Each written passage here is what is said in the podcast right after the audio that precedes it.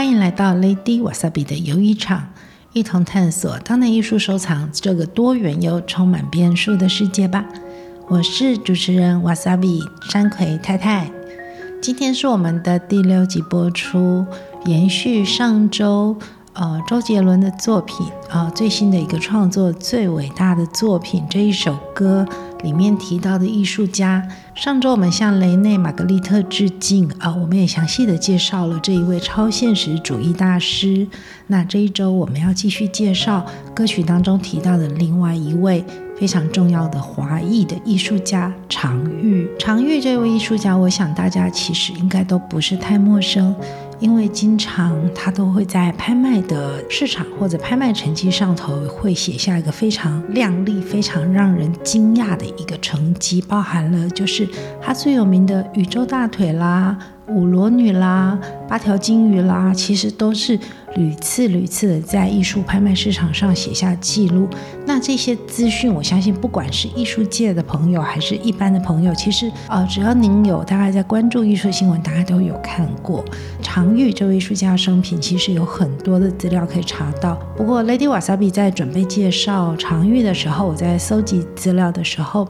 我发现了，呃，就近期在二零二二年七月十五号，在微信由《艺术与设计》这个杂志，他们所写的这一篇，标题叫做《两条腿卖二个亿，他凭什么被爱》这一篇，我觉得他的呃描述的方式，把常玉整个生平跟他的性格跟他创作非常非常的详尽，所以我决定用一个说书的方式。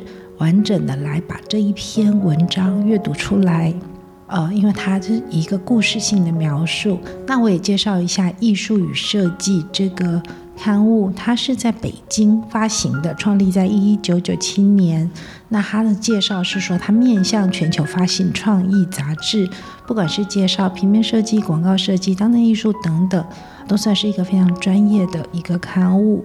那我也会把他的微信放在链接当中，大家可以去扫一扫，关注这个公众号。今天除了介绍常玉以及他为什么他的作品可以到如今这么受到欢迎这样的一个完整的故事的内容，呃，文章的最后就是当我们读完文章后，Lady Wasabi 也帮大家做了一个整理，就是关于常玉在艺术市场上的一些走势，还有一些相关的数据给各位作为参考。如果有兴趣的话，就请跟我一起听下去喽。两条腿卖二个亿，他凭什么被爱？常玉走得很突然。翠华楼老板侯成庚带着外孙一早来看望常玉，手敲三了也没人应门，他心下一紧，赶忙找管理员拿钥匙。门才开一半，刺鼻的瓦斯味扑面而来。常玉已经在睡梦中离世。胸口还放着一本书。离开的前一晚，他才刚用厚纸做了一个盒子来遮盖不久前受伤的脚踝，防止睡觉时碰到伤口。人走了，纸板还挂在腿上。没人喜欢常玉的画。去世十年，作品无人过问，几百法郎就能端走一捆。可时代变新的很快。两年前，他的瘸腿裸女以近二亿港币落锤，刷新华人油画的最高成交价。零一，翩翩家公子也，常玉家有钱，顶有钱的那种。家中大哥一手经营四川最大的丝绸制造厂，人赐外号常百万。这位比常玉年长三十岁的兄长，基本拿弟弟当儿子来疼。发现他是搞艺术的好苗子，高兴得搓手搓脚，连夜把著名文学家、书法家赵熙请到家里手把手教学。常玉的父亲是四川当地有名的画师，每天跟在父亲的屁股后面左看右看，他知道自己总会成为艺术家。尽管五岁之前他从未拿过画笔。民国初年，还在日本学习艺术情调的常玉，偶然间得知北大校长蔡元培在国内高举科学与美术的大旗，一人撑起绵薄之力，企图救中国。蔡元培这一枪打得很响，一下把常玉远远打去巴黎。同行的还有当时一心与写实主义死磕头的徐悲鸿。与学习刻苦的徐悲鸿相比，常玉完全是匹脱缰的野马，钱来得太容易。刚去的几年，家款一到就花得一个子儿不剩，穷得啃面包、喝自来水度日。撑不下去就找八方好友接济，几十万的欠条打出一堆，等家款到了再还。随即又挥霍一空，偶然卖掉一幅画作，也要马上请朋友去最贵最好的餐厅大吃一顿才罢休。那段时间，光是常玉手里经过的伏特加瓶子，仔细算算也能绕地球一圈。二零年代的巴黎是金色的，路上随便一块招牌掉下来，也能砸中几个艺术家。当时巴黎街头流传着这样一句话：“告诉我你在哪里吃饭，我就知道你属于哪个画派。”骨子里的自由让常玉第一时间就融入了。巴黎浪漫又疯狂的生活，八九天不刮胡子，衣服没有发烂发臭，坚决不换。裤子往上一提，右脚不见袜子的情况常有。常玉为自己这套装束起了个很好听的名字，为艺术而艺术的反叛精神。他放弃了名校进修的资格，整日整日泡在咖啡馆，一双眼睛追随路边美人溜达。灵感来了，就拿空白信封速写一张。路上见到男的、女的、老的、小的，通通画成裸体，不仅无人抗议，反而大受欢迎。好几次一幅线稿画完，就有人围过来抢着要买。他不肯拿画换钱，总是转手送人。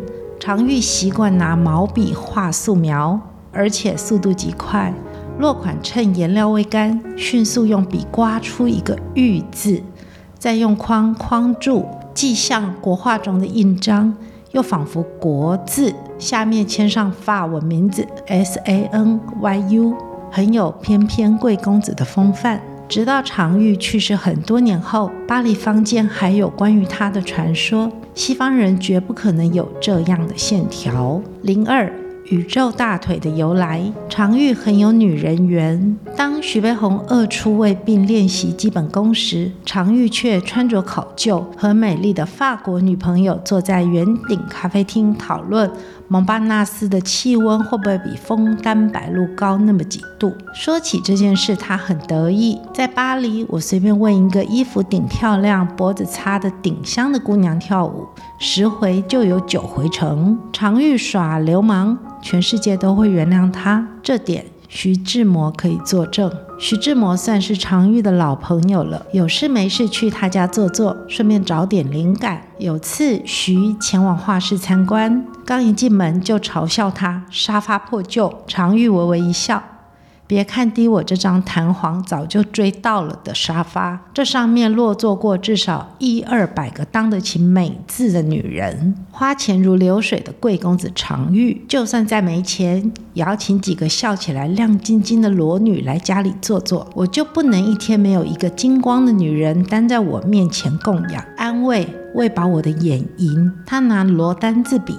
只因为他们房子里老有剥光了的女人，一个、二个，最多的时候有五个。他们并排躺在那张破沙发上，以诗词歌赋聊到人生哲学。从此，宇宙大腿横空出世，大量丰满肉感的女体，多用中国毛笔勾边，水彩颜料渲染，处处可见中式审美中的留白。女性的大腿被不合理的夸张，肉的体积感壮硕如山岛，带着喷发的温度向观者扑面而来，气势汹汹。后代艺术评论员们想了半天，也没有更好听的名字，索性称它为常玉的粉色时期。回头看这一时期，常玉画里出现的粉红，总有点悠悠荡荡的可爱。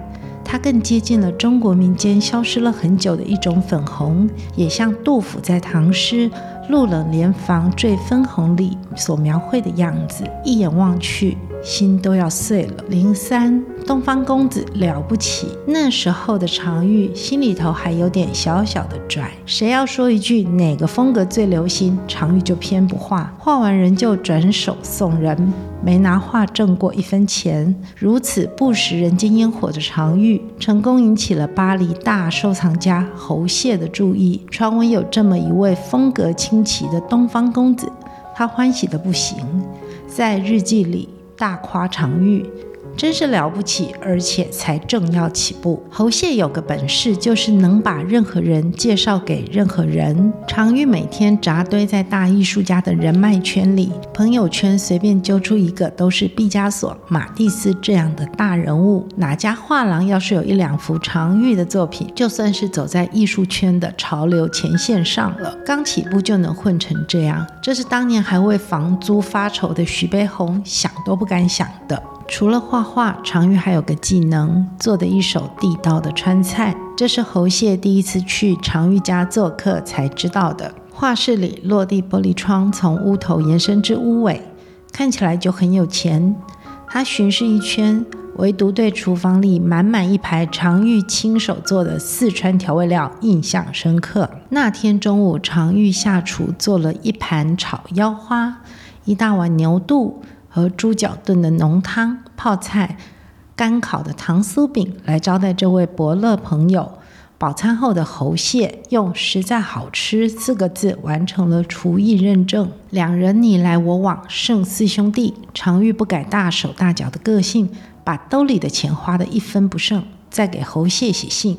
现在我口袋里只剩下不到十块法郎。一些合作的出版社也常常被常玉放鸽子，不过他断定侯谢永远会为自己兜底。公子常玉还是太自信了些，他猜测了两人的关系，终于以侯谢一句。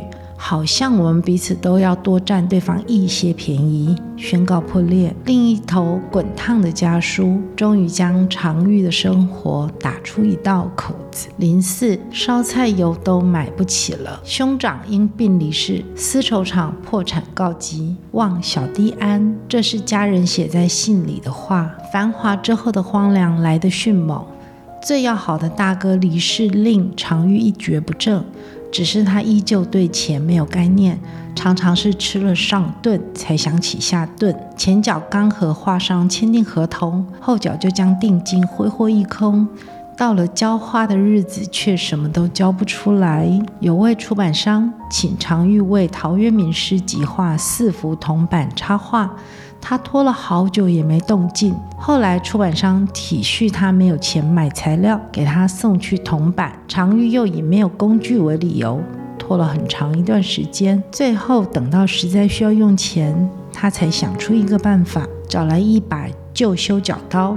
扣扣索索交了插图，没想到大受欢迎。苦训来得很快，二战爆发，炸弹掉在屋顶上，常玉也成功跨入连烧菜的油都买不起的日子。他只当无事发生，一个人躲在家里研究一种叫乒乓网球的运动，用一支类似羽毛球的球拍来击打比乒乓球稍大的球，在室内和室外皆可进行。这个听起来不靠谱的运动。常玉一心想要把它推广到全世界，忙到忘了吃饭。有一天实在饿到不行了，他跑去餐厅端盘子，服务员倒在垃圾桶里的剩菜，他左看右看，偷偷捡起来吃。从没吃过剩菜的公子常玉觉得这真是世上顶好吃的东西。他陆陆续续打过几次零工，做过陶艺，也搬过水泥。可对艺术和肚子还是得分类讨论。有人慕名前来想买他的画，他宁可送人也不肯卖。找上门来的画商，他以我不喜欢你的长相，不想让我的画和你待在一起为由，给人吃了闭门羹。要是有谁请他画像，也得约法三章：一、先付钱；二、画的时候不要看。三，画完后拿了画就走，不要提这样那样的意见。对于一个还没红透半边天就被生活逼到墙角的落魄画家，这三条规矩显然有些重了，一并劝退了很多人。零五，贾宝玉一样的玉。朋友习得进认识常玉的时候，他早已经不是风度翩翩的美公子。那个时代，巴黎男人很少穿红衬衣。常玉老师穿着一袭红衣，走在巴黎战后的街头，晃晃荡荡，和城市的碎片待在一起，像个居无定所的浪子。日子过得真难。德军一夜之间占领巴黎，常玉买不到也买不起绘画材料。他想了个办法，拿油漆替代颜料，用廉价的纤维板。或聚合板代替高成本的油画布，画作粗劣成了他晚期画作的特点。黑色背景里的白花会随着时间剥落，像是真实的凋零。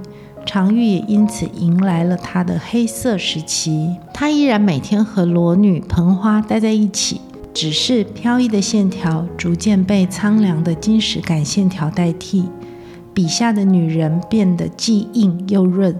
如一枚裹着包浆的田黄，那些盆栽枝叶茂密，花朵却小得不成比例，用的每个颜色都很亮很满，有种不管不顾的生命力。如画家吴冠中所说：“乌黑一般的线，肯定而明确，入木三分。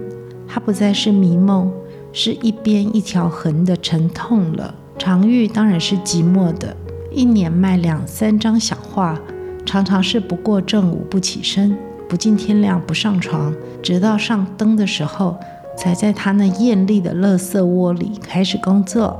满屋杂乱的画材，墙壁的疙瘩与煤块，除开床和那张弹簧被追到过的沙发，屋子里就没有其他的东西了。徐志摩曾经在自己的《巴黎的鳞爪》写过这样一段。在巴黎一条老闻着鱼腥的小街底头，一所老屋子顶上一个 A 字的间隔，屋里的光线暗惨的吓人。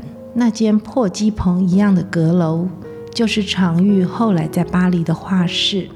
但只要每次有朋友过来，他都会亲切地招呼：“你坐坐吧，给你一个垫子。”这是全屋子里顶温柔的一样东西。曾经有朋友回忆。如果常玉喜欢你，他会给你名片，然后你发现他所谓的名片，其实是他用过的地铁票或公交车票上优美的写下名字与电话号码时，他会看着你惊讶的表情，得意的笑。他仍是平平静静的活着。零六，我终于知道怎么画画了，只是当时的常玉离市场已经很远了，朋友四处托人为他办了画展。二十九幅画，一幅也没卖出去。有个法国人愿意拿一台旧打印机交换，常玉拒绝了。我不需要一台打印机。常玉不是没有选择。朋友见他每天靠三个法郎过活，劝他回杭州美专当教授。可常玉找的理由依旧很常玉。我早上起不来，我起床很晚，我做不了早操。开始画小动物的那一年，常玉太老了。一支笔拿在手里抖上半天，硬是下不去。以前翻开书便一目十行，如今必须是低下头去，把眼睛揉一揉，或者等待一会儿再来看。他头发花白，脾气古怪，有时会对着植物说话，放音乐给他们听。冬天的屋顶漏风漏雨，他拖着不太灵活的身体，拿把梯子想爬上去糊窗户，结果不小心摔下来，昏迷不醒。还是楼下门房救了他，送去医院捡回一条命。在去世前不久，他在一封给好友的信里说：“在经过一生的绘画探索之后，我现在终于懂得如何画画了。画画成了他生命中唯一没有受苦的部分。”零七，此生无事发生。一九六五年的冬天，常玉在朋友的帮助下办了一个画展。好朋友们都来了，常玉心情很好，特意拉朋友喜得进去看他画的一面屏风。原来他在背面用小楷写满了《金瓶梅》的诗句，以及男女之间媾和的私情。当时的常玉已身无分文，两个老头躲在后面窃窃私语，好像这辈子什么事都没有发生过。后来喜德进准备返回台湾。他从皮箱里拿出一件保暖外套，交到常玉手里，笑说：“作为下次见面的暗号。”不想却是永别。零八，这就是我。常玉去世前不久，和好友达昂经常保持着电话联系。他告诉达昂：“我开始画一张画。”达昂说：“是什么样的画？”常玉说：“您将会看到。”达昂说：“那要等到几时？”常玉说：“再过几天之后，我先画，然后再简化它，再简化它。”几天后，常玉邀达昂去观看，那是一只极小的象，在一望无垠的沙漠中奔驰。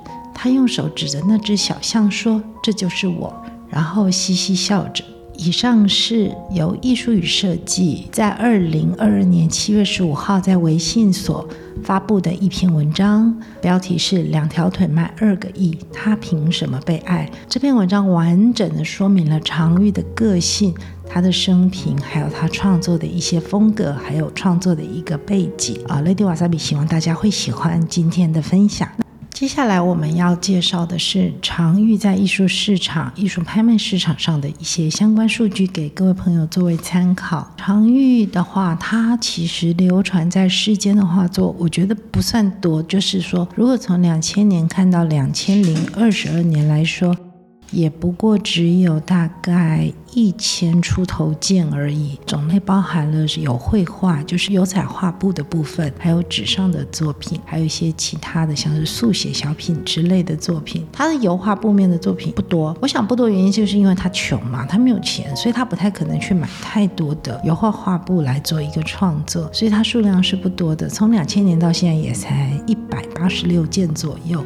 然后刚刚我们有提到了，因为很稀少，少所以市场的话，就是这几年。有从屡屡创造出来的一些拍卖成绩来看，如果以两千年作为一个基础，如果两千年是一的话，到了二零二一年是二十八点四。然后我们刚刚有提到说，因为他的作品来说，就是主要是呃纸上作品，还有另外一种就是油彩画布作品，或者是油彩木板的作品。他后期的话是用油漆画在木板上嘛。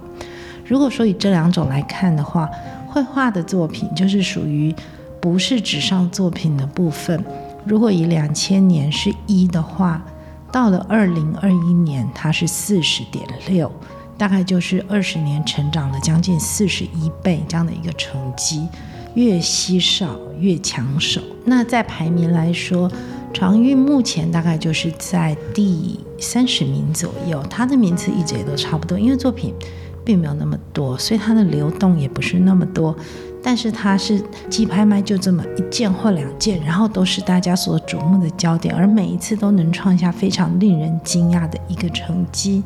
那至于它交易市场来看的话，如果我们以数字，就是销售的数字来看的话，是中国还是最高的，然后再来的话是香港，中国跟香港，再来就是法国，台湾有一些收藏家也算是。哦，可以排得上第四名的部分，这个是以交易的金额来说。接下来我们来看交易数量的部分。交易数量的部分的话，呃，这些年从两千年到现在是以香港最多，香港大概有三百七十五件。那中国跟法国少一点，但是也没有差多少，大概就两百多件。再来就是轮到了台湾，台湾大概也有个一百七八十件。另外的话，还有就是像是呃日本、新加坡、瑞士，还有其他国家都有常玉的作品在做流通。那刚刚提到排名嘛，排名的部分从两千年开始。其实常玉大概最快速的成长是在两千零七到零八年的时候，本来他都是在大概两三百名，那从两千零九年开始，他就进到了前一百名，最好的时候是二零二零年，他排了全球的第四名。去年是排全球第三十名，呃，排名的部分，因为只是作为就是艺术家每年可能拍卖公司在征件作品，或者是收藏家 release 作品的一个状况有多有少，所以其实就作为一个参考。那每年交易的一个数字来说，最好的时候是在二零二零年是。它二十年以来所就是整个交易市场上最活络的一年是二零二零年，那二零二零年也许是因为疫情就稍微下降一些。交易数量来说，最好是在二零一七年，一年有到一百四十六件，这是最多的。然后其他的话，大概就是呃大部分的时候大概都不到一百件，每年的交易的一个数量。那接下来我们要来看常玉交艺术品交易市场上最受瞩目的作品。以纸本类的作品来说，最近最高的一笔交易金额是在今年的七月十三号，在保利香港拍卖会上。有一件作品，它的尺寸是四十五乘以二十七点七，大概就是一才半的尺寸的一个，就是纸上的一个素描作品，估价是一万九到三万一美金，最终成交价是三万七。那常玉的纸本作品，大概目前的话，价钱大概就是在呃一万多到三万美金左右。如果我们以一才来看的话，以常玉的素描作品来看，目前大概一才就是在一万五千块美金的上下，其实也不算是非常高，因为他的作品都不是很大，不是很大件，就是一个纸本的作品。我们刚刚有提到，他就是随处拿起的一个纸或者一个信封纸，他就开始画嘛，哦，所以它其实尺寸都不是太大，所以如果这个价位来说的话，有喜欢的朋友，其实也许都可以看看。自己有没有机会也可以入手一件常玉的小的素描作品？我啊，或者是说，如果有一些拍卖会上的预展，我都很建议大家可以去直接去现场看，不管是油彩作品、画布作品，或者是纸上作品，你都可以亲身的去感受到艺术家他画里带着的那种。一种很特殊的一个风采，跟不同时期他要传达的一个他生活的一个轨迹跟一个背景所创造出来的一个画面，都很建议大家可以去看一看。另外还要特别提到，就是说我们刚刚提到常玉大部分的作品都是属于。呃，纸上作品，或者是呃画布，或者是木板上的油彩作品，或者是他后来用的油漆作品，也有少数是呃我们会看到在拍卖市场上有所谓的版画或者所谓的雕塑，而这两个项目比较都不是属于艺术家在生前的创作，可能都是属于一些身后出版，就是说由另外一些呃博物馆、美术馆或者是印刷行为他出版的。那这个部分大家就可以作为参考，但是以油彩画布类的作品来说，最好的一件交易记录是他的《舞罗女》这个作品，在一九五零年创作的《舞罗女》这件作品，这件作品很大，它有一二零乘以一七二公分这么大，预估价钱是三千一到七千美金，成交价是三千三百。九十九万六千美金，它是二零一九年在纽约佳士得创下的一个记录。再来第三名的作品，第二名的作品我们因为没有办法查到它的图像，所以我们就跳过。那第三名的作品也是裸女，它是绿色背景的四个裸女，也是在一九五零年，呃，两件作品都是在一九五零年创作的。然后这件作品的尺寸是一百乘以一百二十二公分，记录是在二零二零年的苏富比所写下的。另外，我们刚刚提到的宇宙大腿这个曲腿裸女这个作品是在一九六五年创作的，它的尺寸是一二二点五乘以一三五公分。这件作品主要的话就是一个躺仰躺的美女，她的两条腿这样子的一个作品，也是她至今让大家。常常都会提起一个最具代表性的作品之一，也是在苏富比写下的记录。再来的话，呃，他的绘画里头主要就是以盆花的部分，然后还有所谓黑色时期的一些盆花的作品，然后还有他的八条金鱼。八条金鱼这件作品也很特别，它是在一九三零到一九四零年代的创作，是油彩画布的作品，七十三点八乘以五十点二公分。那这个记录是在二零二零年的佳士得所写下的。这个八条金鱼的成交价是一千八百八十三万四千美金。以上是一些属于常玉油彩画布类的作品的记录分享。那详细的资料我都有截图放在我的 FB 上，大家都可以再去看一看。以上是本周 Lady Wasabi 的游艺场第六集的内容。这一集我们做了一个比较完整关于常玉生平还有艺术市场的一些介绍。关于今天我们所朗读的这篇文章，Lady Wasabi 会把它的链接放在我们的节目介绍上。那大家有兴趣也可以订阅这个艺术与设计的微信号，可以看到更多的内容。然后，如果大家喜欢 Lady Wasabi 的游艺场，喜欢我们的频道，也请您按赞、订阅，也分享给您的亲朋好友哦。相信大家的订阅对我来说就是最大的鼓励。那以上是本周的分享，也谢谢大家，我们下个礼拜再见喽，拜拜。